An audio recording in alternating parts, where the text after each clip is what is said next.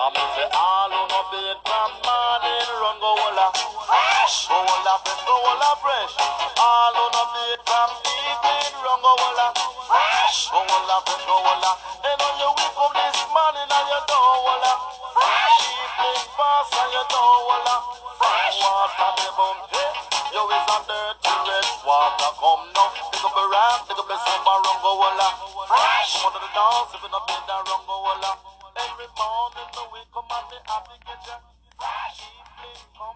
What's good, everybody? I'm here with another edition of B K Talks, and if you notice anything a little different about this episode, uh, you'll see that I borrowed a page out of Rob Bennett's playbook, a host of the Rob the Genius podcast.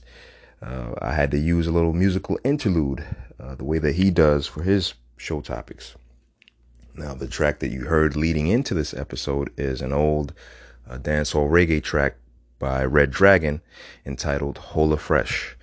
And I know my uh, Jamaican patois is kind of subpar for someone who's half Jamaican, but uh, in other words, that song title could be written as Take a Bath.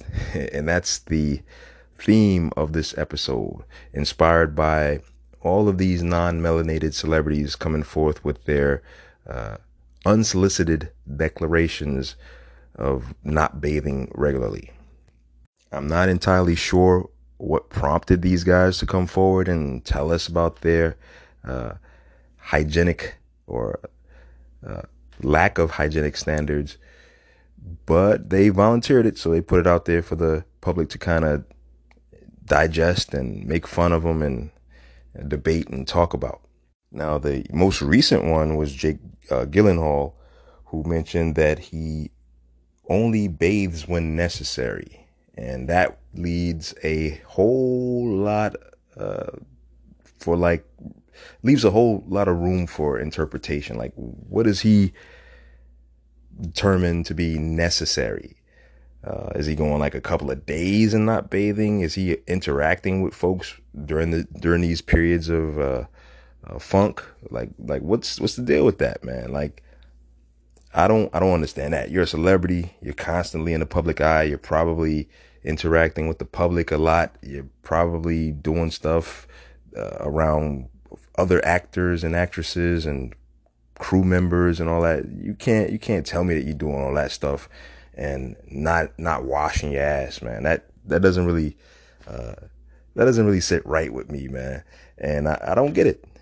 Why are you volunteering these things?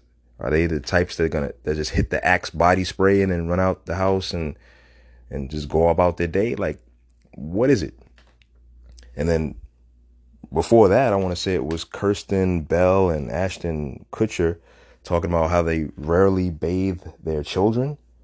Like, all right, if you're a grown adult and you don't want to wash your ass, then I kind of I kind of gotta let you rock. But come on, not the kids, not the kids. You gotta you gotta. Set them off right, man. You got to get them in that tub. You got to scrub them down. You got to let them know, hey, you got to take care of yourself. Uh, I don't I don't believe in just letting them just not bathe. Like, come on. And then I made the mistake of Googling a random term like uh, celebrity celebs who don't bathe. And then you see all kinds of articles that pop up. And then you realize, hey, this ain't just some one-off or two-off rare occurrence for these for these guys. Uh, and I might have to add, once again, uh, our non-melanated celebrities. It's it's quite a few of them. And let me see if I can pull up a list. You got Brad Pitt talking about all you got to do is take baby wipes under the pits back in two thousand nine. I'm hoping that he's uh, improved that Uh, over the past uh, twelve years or so. And I found an article about Robert Pattinson, who uh, allegedly completely reeks. That's an interesting headline for that. Whew. And you had Zac Efron, who isn't a big fan of showering.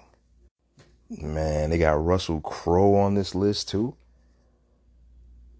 He made a coworker, uh, Renee Zellweger, gag while on the set of Cinderella Man. Come on, man. You got to do better than this.